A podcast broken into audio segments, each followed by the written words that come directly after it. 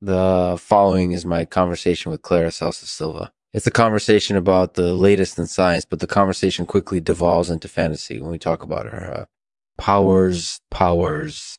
This episode of the show is brought to you by uh, Mistral Nervations, the best way to stay entertained when you're on the go. Visit their website and sign up for their free trial to see for yourself how easy it is to get addicted to their great content. Thanks for tuning in. Hey, Clara, how are you doing today? I'm good, Lexman. How are you? I'm good as well. But let's talk about the latest in science. What have you been up to? Oh, just dealing with the everyday business of physics. Nucleons, vesicatories, etons, the usual. That sounds like it's been going well. It has, actually. I'm glad to have something productive to focus on. That's great, Claire. So tell me, what do you think of the latest research on nucleons?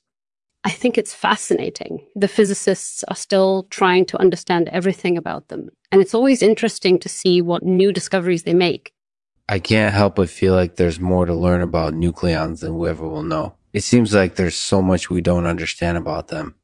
What do you mean? What do you mean? It's like they've got a hidden potential inside them that we haven't even discovered yet. It's like they hold the key to unlocking all kinds of mysteries. Hmm. Perhaps you're right, Lexman. Maybe there is more to nucleons than we ever expected. But I guess that's what makes physics so exciting, isn't it? Continual discovery. Absolutely, Claire. It sure is. And speaking of discoveries, have you ever heard of Brentwood? Brentwood. No, I don't think so. Is it somewhere in physics territory? Well, not exactly. But it's still fascinating stuff, I assure you. Here, I'll explain it to you. In the 19th century, some scientists conducting research on light discovered something strange about its waves. They found that the waves could pass through some materials without any interference whatsoever. That sounds really strange. What did they do with that information? They called it the Brentwood effect, and it changed the way light was used in physics forever. Thanks to the Brentwood effect, scientists were able to build devices like vesicatories and Eatons that manipulate light without any interference. It's an amazing discovery, and I'm sure you'll enjoy hearing more about it someday.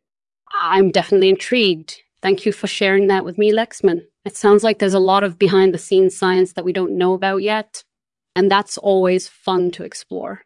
You're welcome, Claire. I enjoyed talking about physics with you. It's always interesting to see how different people think about the same subjects.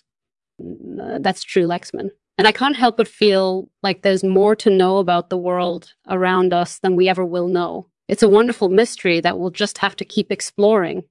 Thanks for being a part of it, Lexman. Well, that was a fun conversation with Clara Sousa Silva. I hope you enjoyed it as much as I did. In the next episode, I'll talk about the latest in artificial intelligence and how it's changing the world. Until then, thanks for listening. I'll leave it to Claire to read a poem for us. It's called The Mystery of the Unseen. Mystery of the unseen is what sparks the curiosity in scientists and scholars, for everything has a secret. That only time can unveil